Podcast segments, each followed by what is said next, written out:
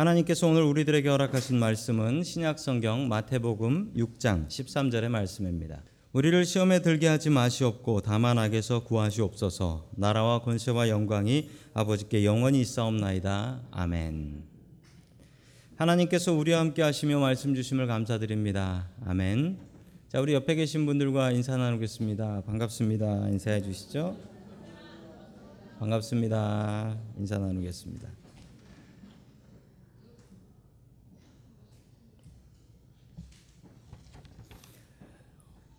자, 우리 올해 표 한번 같이 외쳐보도록 하겠습니다. 나는 죽고 예수로 살자. 우리 옆에 계신 분들과 같이 이렇게 인사해 주시죠. 나는 죽고 예수로 살자. 예, 예, 아멘 나왔습니다. 어, 반대로 하시는 분들 계시다고. 너는 죽고 나는 살자. 안 됩니다. 어, 예수는 죽고 나는 살자. 이것도 안 됩니다.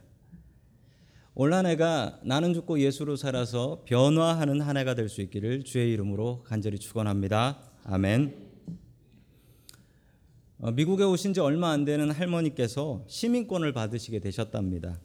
시민권을 시험 치러 가는데 영어가 잘 안 되는 거예요.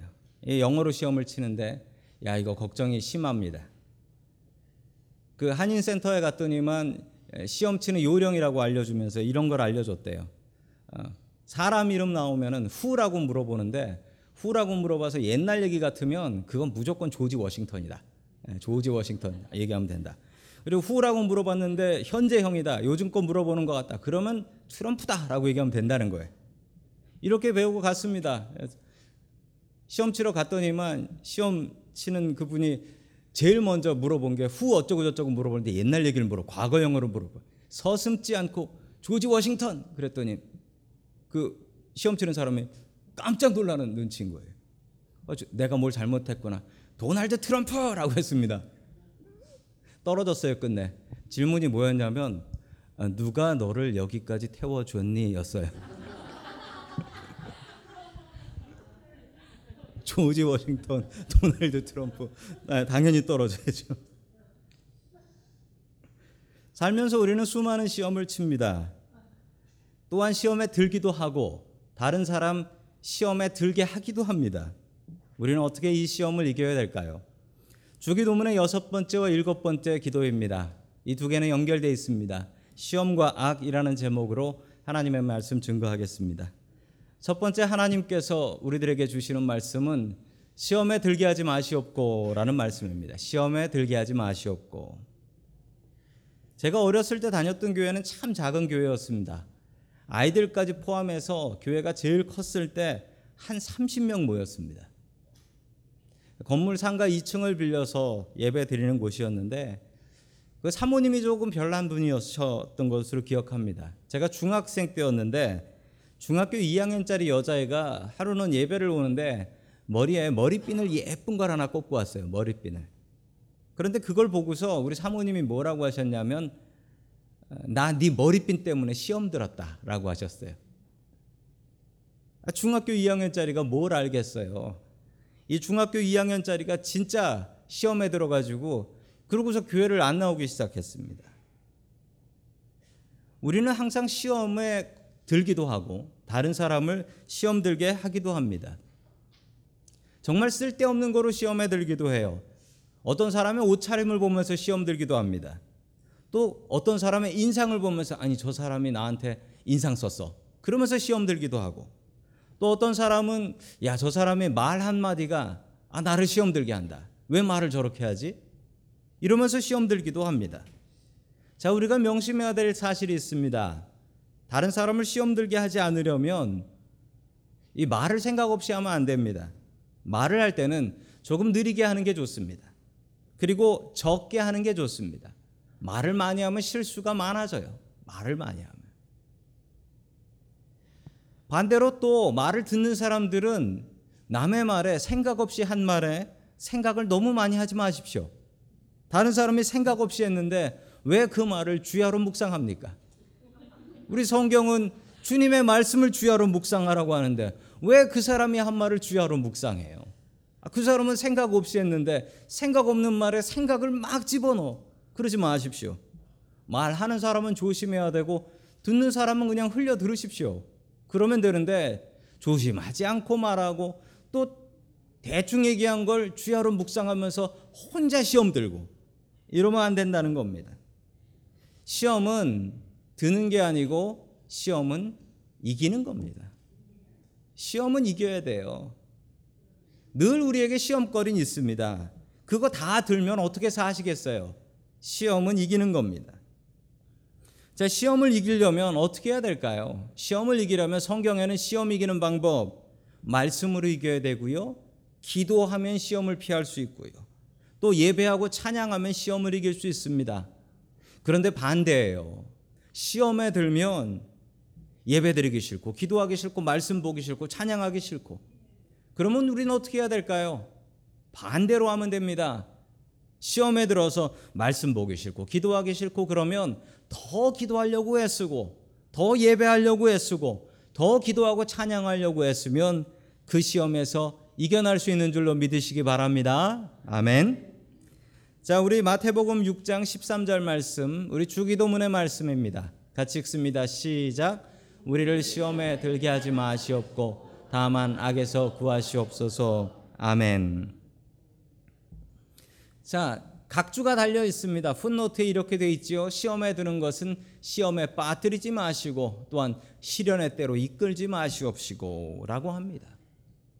자, 영어 성경을 보면 이 한글에는 그냥 시험이라고 나와 있는데 영어에는 temptation이라고 나옵니다. temptation. temptation은 이 한국말로는 시험 혹은 유혹이라고 번역이 되는데 이 temptation은 사탄이 주는 겁니다. 근데 한글 성경은 다 시험이라고 나와요. 다른 영어로 test라고 나온 게 있습니다. 그건 하나님, 예수님, 성령님께서 우리에게 주시는 시험을 test라고 합니다. temptation은 망하라고 주는 거고요. test는 이겨서 성장하라고 주는 것입니다. 자, 우리가 피해야 될 것은 temptation. 우리가 피하면 안 되는 것은 test입니다. 하나님께서는 우리를 테스트, 시험하십니다.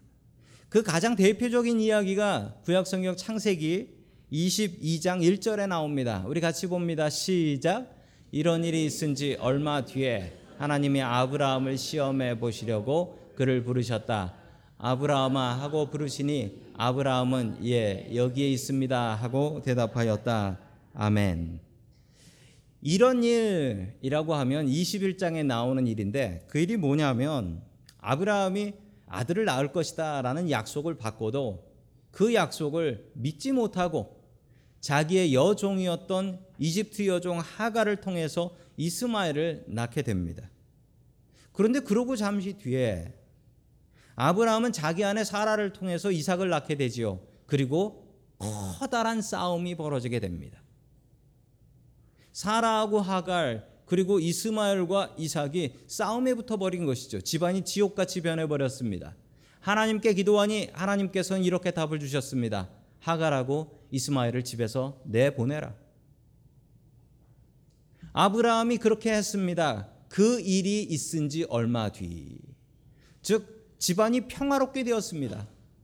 나이 100살에 낳은 아들의 재롱을 보면서 이처럼 행복할 수 있을까 하면서 살고 있었을 그때였습니다. 그때 하나님께서 아브라함을 시험하셨습니다. 하나님께서 우리를 시험하실까요? 네, 하나님께서 우리를 시험하십니다. 왜 시험하실까요?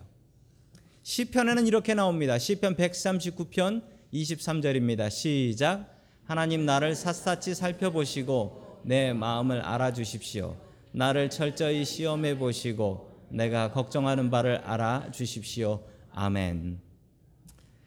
하나님께 간구하며 기도하는 것은 하나님 나를 시험해 주십시오. 내가 내 마음을 알지 못하니 하나님 시험하여 주시어 나에게 알려 주십시오라는 말씀입니다.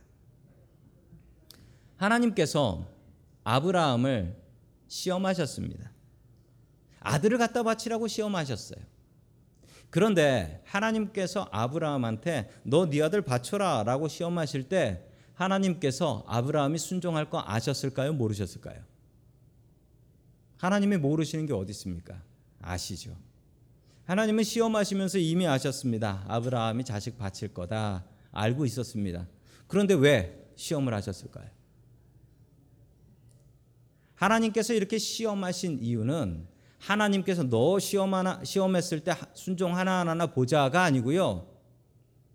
아브라함과 이삭에게 가르치기 위해서 시험하신 겁니다. 아브라함과 이삭이 세상에 무엇보다도 하나님이 소중하다는 것을 알게 하기 위해서 시험하신 것입니다. 하나님의 질문은 이것이었습니다. 네 자식이 귀하냐? 내 하나님이 귀하냐? 우리가 자식들에게 가르쳐야 될 사실이 하나 있습니다. 저도 자식을 키우지만 자식 키우면서 참 부모들이 실수하는 것 중에 하나는 네가 최고다라는 겁니다. 우리 집에서 네가 최고다라고 가르치는 것입니다. 그리고 집안도 정말 자식이 최고인 것처럼 움직입니다. 모든 가족이 자식을 위해서 움직이는 것 같습니다. 그러면 자식들은 스스로 생각하기에 내가 최고구나 라고 착각하며 삽니다. 부모는 자식들에게 이 착각을 가르칩니다. 자식들에게 분명히 가르쳐야 될 것은 너보다 귀한 건 네 부모고 네 부모보다 더 귀한 분은 하나님이시다. 이것을 분명히 가르쳐야 됩니다. 착각하고 살고 있었던 아브라함 그리고 착각하고 살고 있었던 이삭은 깜짝 놀라고 아브라함은 정말 자기 아들 죽이려고 칼을 목에 들이댑니다. 정말 죽이려고 했습니다. 하나님께서도 깜짝 놀라서 빨리 가서 말리셨습니다. 네 아들 죽이지 마라. 이삭도 분명히 그것을 보았습니다. 우리 아버지가 정말 나를 죽이려고 한다. 이 충격이 얼마나 클까요? 그러나 이삭은 이 충격 잘 극복하고 믿음의 사람으로 바르게 잘 자랐습니다. 저도 어렸을 적에 저희 아버지한테 죽을 뻔한 기억이 있습니다. 어, 정말 죽을 뻔했습니다. 그 충격은 지금까지도 마음속에 기억으로 남아 있습니다. 다 극복되었지만 그때 그 기억은 정말 저에게 큰 충격이었습니다. 이삭은 이 충격을 잘 극복했는데 그 극복은 믿음이었습니다. 이삭도 알았습니다. 아, 나보다 더 귀한 분이 하나님이시구나. 이것을 아버지가 말로 가르쳐 준 게 아니라 행동으로 보여줬습니다. 그리고 깨달았습니다. 세상에서 무엇보다 중요한 것은 하나님이시다. 가족들은 가족의 말로 배우지 않습니다. 목사는 말로 가르칠 수 있습니다. 왜냐하면 설교 잘하고 그냥 숨어 있으면 되니까요. 행동을 보여주지 않으면 됩니다. 그런데 가족들은 다릅니다. 숨길 수가 없고 우리의 말보다도 우리의 행동을 통해서 배우기 때문에 그렇습니다. 어제 저희 큰아들이 공부하러 다시 대학으로 돌아갔습니다. 비행기 태워주러 공항에 가는데 아들이 갑자기 이런 얘기를 합니다. 한 한 달 쉬고 돌아가는데 가기 싫다 그러더라고. 가기 싫다. 가봐야 뭐 있는 게 있어야죠. 조그마한 기숙사 방에 뭐 먹을 것도 없어서 먹을 것도 걱정하고 뭐 먹어야 되나 걱정해야 되니까 그런 얘기를 했던 것 같습니다. 그 얘기 했지만 저는 상관하지 않고 공항에 내려주고 잘 가라 하고 뒤도 안 돌아보고 돌아왔습니다. 원래 주일날 보내도 되는데 기숙사 수업이 내일부터 시작하니까 주일날 보내도 되는데 하루 일찍 보냈습니다. 그 이유는 오늘 보내면 주일 예배를 못 드려요. 하늘에서 주일이 날아가 버립니다. 그래서 조금 비싸지만 주일표 끊어가지고 너 꼭 오늘 가서 주일 예배 잘 드려라. 그래서 비싼 표 끊어서 보내는 거다라고 이야기를 했습니다. 그리고 금요일 저녁에도 친구들 만날 친구들 많은데 만날 친구들 내려놓고 금요일 날 나와서 하나님 앞에 기도하고 가라. 네 친구들이 너 지켜주는 거 아니고 하나님께서 지켜주신다. 그래서 금요일 날 나와서 예배 드리고 토요일 날 아침에 비행기 태워서 보냈습니다. 정말 중요한 것은 자식들에게 하나님이 더욱더 중요하다라는 것을 말로 가르치는 것이 아니라 행동으로 가르치는 것입니다. 아브라함은 이삭에게 하나님이 너보다 더 중요하다라는 것을 행동으로 분명하게 보여주었습니다. 하나님이 귀하다라는 것을 우리가 알아야 되고 믿어야 되고 그것을 우리의 가족들에게 내가 사는 사람들과 내가 같이 일하는 사람들에게 보여줘야 됩니다. 말이 아니라 행동으로. 하나님께서는 시험을 허락하십니다. 구약 성경에 보면 욥기에 욥의 시험도 사탄이 하나님 내가 욥을 시험해도 되겠습니까? 라고 하자 하나님께서 이것을 허락합니다. 시험은 하나님께서 허락하셔야 옵니다. 그래서 우리는 이렇게 기도해야 됩니다. 하나님, 시험에 들게 하지 마시옵고. 하나님께서 허락하셔야 옵니다. 그러니 하나님, 나에게 시험, 템테이션을 허락하지 말아 주시옵소서. 이렇게 기도해야 됩니다. 그러나 우리는 테스트는 피하면 안 됩니다. 하나님께서는 우리의 믿음 더 커지라고 아브라함에게 주셨던 것처럼 테스트를 주십니다. 그 테스트 잘 쳐야 됩니다.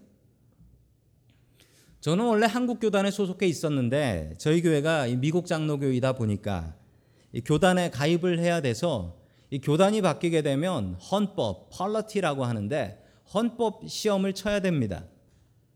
제가 목회위원회 면접을 보는데 그 목회위원회에서 이렇게 저에게 물어보더라고요.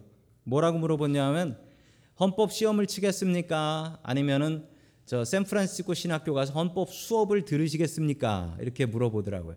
제가 워낙 시험을 싫어해요. 그래서 저 시험 안 칠랍니다. 헌법 수업을 듣겠습니다 하고 수업을 들었습니다.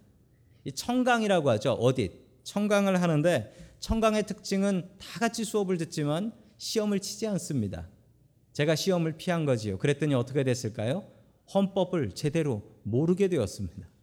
그래서 이거 따로 공부하느라고 아주 고생했습니다. 수업 듣고 또 따로 필요할 때 제가 다 다시 공부를 했습니다. 시험을 피하면 믿음이 자라지 않습니다. 우리가 피해야 될 것은 유혹, 템테이션입니다. 그러나 시험을 피하면 안 됩니다. 우리는 죽는 날까지 살면서 시험 당하며 살 것이며 또한 때로는 다른 사람을 시험하는 도구로 사용될 수도 있습니다.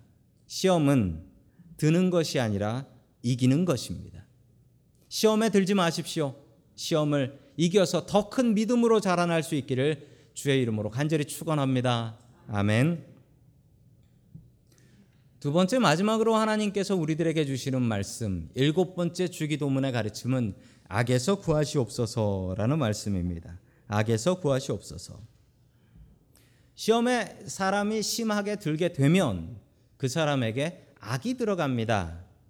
한국말로도 그런 말이 있죠. 저 사람 악이 바쳤다라고 합니다. 저 사람 지금 악이 바쳐서 스스로 자기 자신을 컨트롤할 수 없는 상태다. 시험이 심하면 악이 바치게 됩니다. 그리고 그 악 속에 빠져들게 되면 그 다음에는 스스로 자기 혼자 나올 수가 없어요. 악이 바치면 이제부터 나올 수가 없는 거예요. 내가 어떻게 할 수가 없어요. 자, 그때 어떻게 해야 됩니까? 그때 우리가 기도해야 됩니다. 우리 다시 한번 마태복음 6장 13절 말씀 같이 읽습니다. 시작. 우리를 시험에 마시옵고 다만 악에서 구하시옵소서. 아멘. 우리가 악에 빠져들었을 때 우리는 스스로 나올 수 없으니 주님께 이렇게 기도해야 됩니다. 다만 악에서 구하시옵소서. 주님, 악에 빠져 있는 나의 영혼을 구하여 주시옵소서. 악은 어디에 있을까요? 세상의 악은 어디에 있을까요? 사람들은 이런 고민을 많이 합니다. 악은 어디에 있을까요? 그리고 하나님께서는 왜 이 세상 속에 있는 악을 그냥 두고만 보고 계실까요? 악에 대한 고민이 있습니다. 우리 성경에도 그렇고 세상 사람들은 악에 대한 고민을 많이 하는데 이 책의 내용이 우리들에게 큰 도전을 줍니다.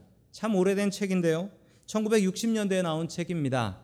아, 예루살렘의 아이히만이라는 책인데 오래된 책인데요.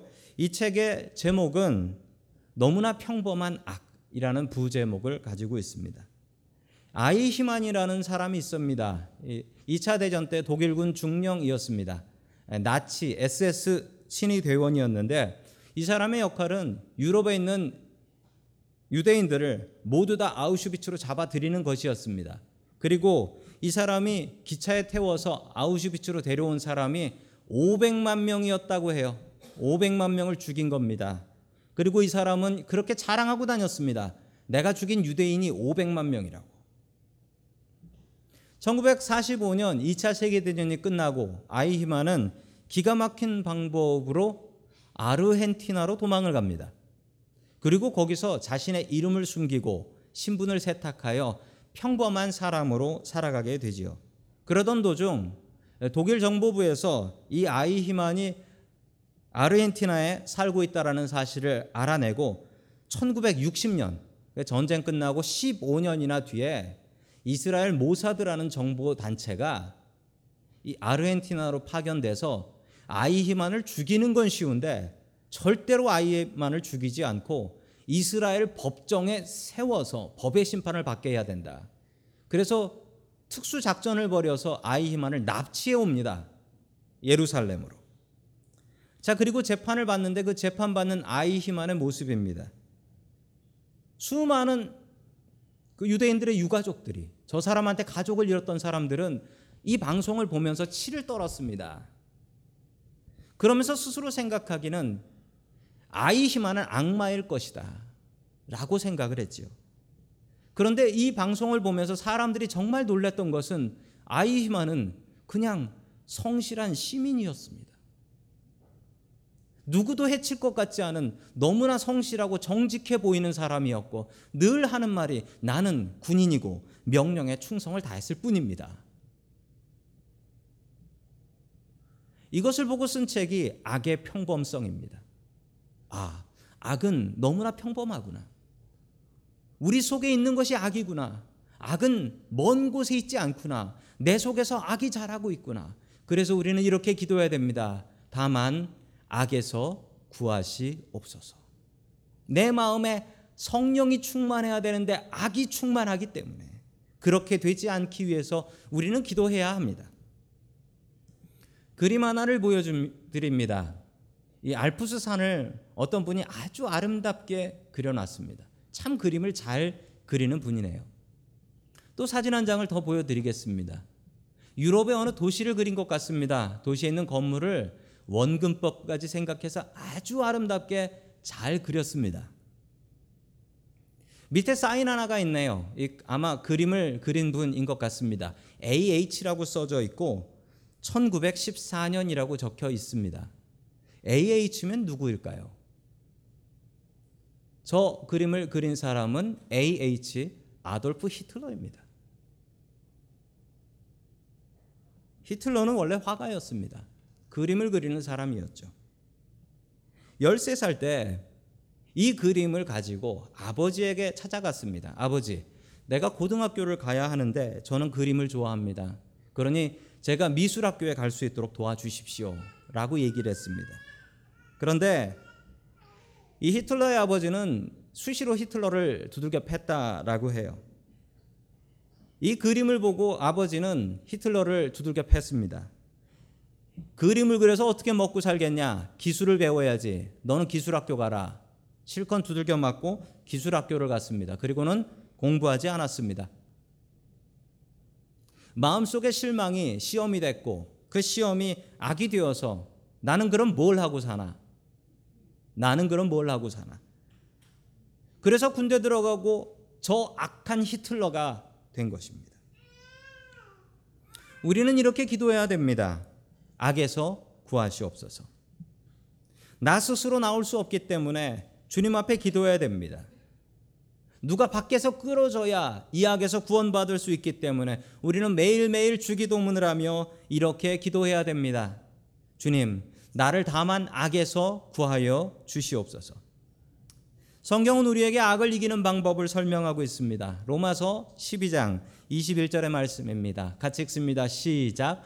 악에게 지지 말고 손으로 악을 이기십시오. 아멘. 당시 로마 교회는 심한 박해를 당하고 있었습니다. 당시에 박해당하는 로마 교회를 그림으로 설명한 그림이 저기에 있습니다. 어떤 분이 주님께 기도를 하고 있는데 옆에서 박해하는 사람들이 큰 돌을 들어서 때려서 죽이려고 하고 있습니다. 저렇게 순교를 했고 로마 군인에게 끌려가서 고문당하고 매를 맞고 어떤 사람은 십자가에 못 박혀 죽었고 어떤 사람은 십자가에 못 박힌 채로 태워 죽임을 당하기도 했습니다. 이렇게 고통을 당하고 있었던 로마 교회에게 바울은 편지를 써서 위로를 합니다. 무엇이 위로가 될까요? 그들이 당하고 있었던 이 악한 일에 대해서 바울은 로마 교회가 어떻게 하기를 바랬을까요? 아까 읽으신 말씀처럼 악을 악으로 이기지 말고 악을 선으로 이겨라 라는 것입니다. 우리가 악을 악으로 이길 수도 있습니다. 눈에는 눈이다라고 하면서 네가 한 대로 내가 갚아 주겠다. 그러나 그렇게 해서 이긴다 한들 이긴 것이겠습니까? 그렇게 해서 이긴다면 나 자신의 교만만 가득해지지 않겠습니까? 우리는 싸움을 선으로 악을 이겨야 합니다. 그 구체적인 말씀을 그 바로 앞절인 20절에서 설명하고 있습니다. 우리 20절 말씀 같이 보겠습니다. 시작. 내 원수가 줄이거든 먹을 것을 주고 그가 목말라 하거든 마실 것을 주어라. 그렇게 하는 것은 내가 그 머리 위에다가 숯불을 쌓는 셈이 될 것이다 하였습니다. 아멘. 원수가 망할 때 나한테 괴롭혀 나를 괴롭히고 나를 힘겹게 했던 사람이 망해서 길에 거지로 나 앉았습니다. 그러면 그것을 보시면서 어떤 마음이 드실까요? 아마 대부분의 사람들은 이런 마음이 드실 것입니다. 쌤통이다. 너 나 그렇게 괴롭히더니 천벌을 받았구나. 혹은 야 하나님께서 살아계시네라고 생각하실 것입니다. 그러나 이것은 절대 믿음은 아닙니다. 원수가 힘들다라고 하면 그때가 원수를 도울 수 있는 기회라고 성경은 이야기합니다. 원수가 잘 되면 내가 도울 수 있습니까? 원수가 힘들어야 도울 수 있죠. 그것도 완전히 힘들어야지 도울 수 있지요. 그때 도우면 관계가 회복되고 그 원수가 친구가 될 수 있다라는 것입니다. 원수가 잘 되면 도울 수 없어요. 그런데 원수가 망하면 그때가 도울 수 있는 기회라는 것입니다. 그것을 성경에서는 이렇게 얘기합니다. 그의 머리 위에다 숯불을 쌓는 셈이 될 것이다. 이걸 보시면서 아 원수 숯불 바베큐구나라고 생각하시면 안 됩니다. 이 표현은 머리에 숯불이 있다라는 표현은 머리에 숯불이 있는 것처럼 얼굴이 벌게지고 땀이 줄줄 난다라는 뜻입니다. 원수가 망했는데 다른 사람이 와서 도와주면서 힘내라 이거 먹고 힘내라 라고 하면 여지껏 자기가 했던 못된 짓이 생각나서 얼굴에 땀이 나고 그리고 얼굴이 벌게지지 않겠습니까? 그렇게 하라는 거예요. 져야지 이길 수 있습니다. 내가 악으로 악을 이길 수 없어요. 악에게는 그냥 져주는 게 잘하는 겁니다. 그게 이기는 거예요. 지난주에 우리 다락방을 짜면서 새로 다락방에서 그 윷놀이를 했습니다. 윷놀이를 하면서 어, 상품도 걸고 상금도 걸고 또 다락방 선택권도 걸었더니 불꽃 튀는 그 윷놀이 전쟁이 있었습니다. 예, 우리 왕하나 집사님께서 아이를 안고 아이를 안고 윷을 던지고 계십니다. 첫 판은 말 두 개가 먼저 이기는 팀이 이긴다라고 했습니다. 그랬더니 뭐 서로 잡느라고 난리가 났어요. 뭐 서로 업어서 한 번에 가겠다라고 하고 그걸 또 잡았다고 좋다고 소리를 지르고 막 그러면서 교회가 지옥같이 변했어요. 뭐 서로 그리고 뭐 저기 판내에서 조금만 나가면 이거 낙이라고 이거 안 된다고. 자, 그럼 두 번째 판은 좀 바꿔서 했습니다. 두 번째 판은 이긴 팀을 다시 모아서 진 팀을 또 다시 모아서 반대로 반대로 어, 제일 늦게 나온 팀이 이기는 겁니다라고 했습니다. 그랬더니 어떤 분이 바로 그러셨어요. 그럼 낙을 하면 되지라고 했습니다. 낙은 없습니다. 저 멀리 간 것까지 상대방 거 찾아와 가지고 이거만 나 이거 개라고 얘기하시는 분도 계셨고 또 절대 안 업어. 이제 말판을 하나 사진을 찍었는데 절대 안 업어. 무조건 따로. 나를 잡아 먹어라라고 하고 쭉 그냥 늘어났는데 그걸 못 잡고 이렇게 가, 그냥 가게 되면 그게 너무 마음이 아파서 그 마음이 너무 아파가지고 또 상대방을 잡으면 또 그게 너무 마음이 아파가지고 내가 이걸 왜 잡았을까? 내가 왜 잡았을까? 어떤 분은 던졌는데 유시 나왔는데 너무 괴로워하시더라고. 한 번 더 하라니 너무 더 괴로워하시며 던졌는데 뭐가 나왔어? 너무나 상대방을 잡고 괴롭히는 것을 괴로워하시더라고요. 저는 저 윷놀이를 통해서 천국을 경험했습니다. 아, 이게 천국이지. 천국은 내가 목숨 걸고 악에 바쳐 이기려고 덤비는 곳이 아닙니다. 천국은 내가 다른 사람에게 져주려고 애쓰는 것이 천국입니다. 우리의 교회가 그러해야 하며 우리의 가정이 그러해야 합니다. 이곳을 천국으로 바꿀 수 있는 방법은 무엇일까요? 오늘 말씀처럼 시험에 들지 않기 위해서 기도하십시오. 그리고 시험에 들어서 악에 빠졌다면 주님, 내 마음에 있는 이 악을 털어버리고 주님을 바라볼 수 있도록 주님 나 좀 건져 주십시오 라고 기도해야 됩니다. 우리는 이렇게 기도해야 됩니다. 우리를 시험에 들게 하지 마시옵고 다만 악에서 구하시옵소서. 주기도문의 기도를 매일 드리며 주님의 도우심을 바라는 저와 성도 여러분들 될 수 있기를 주의 이름으로 간절히 축원합니다. 아멘.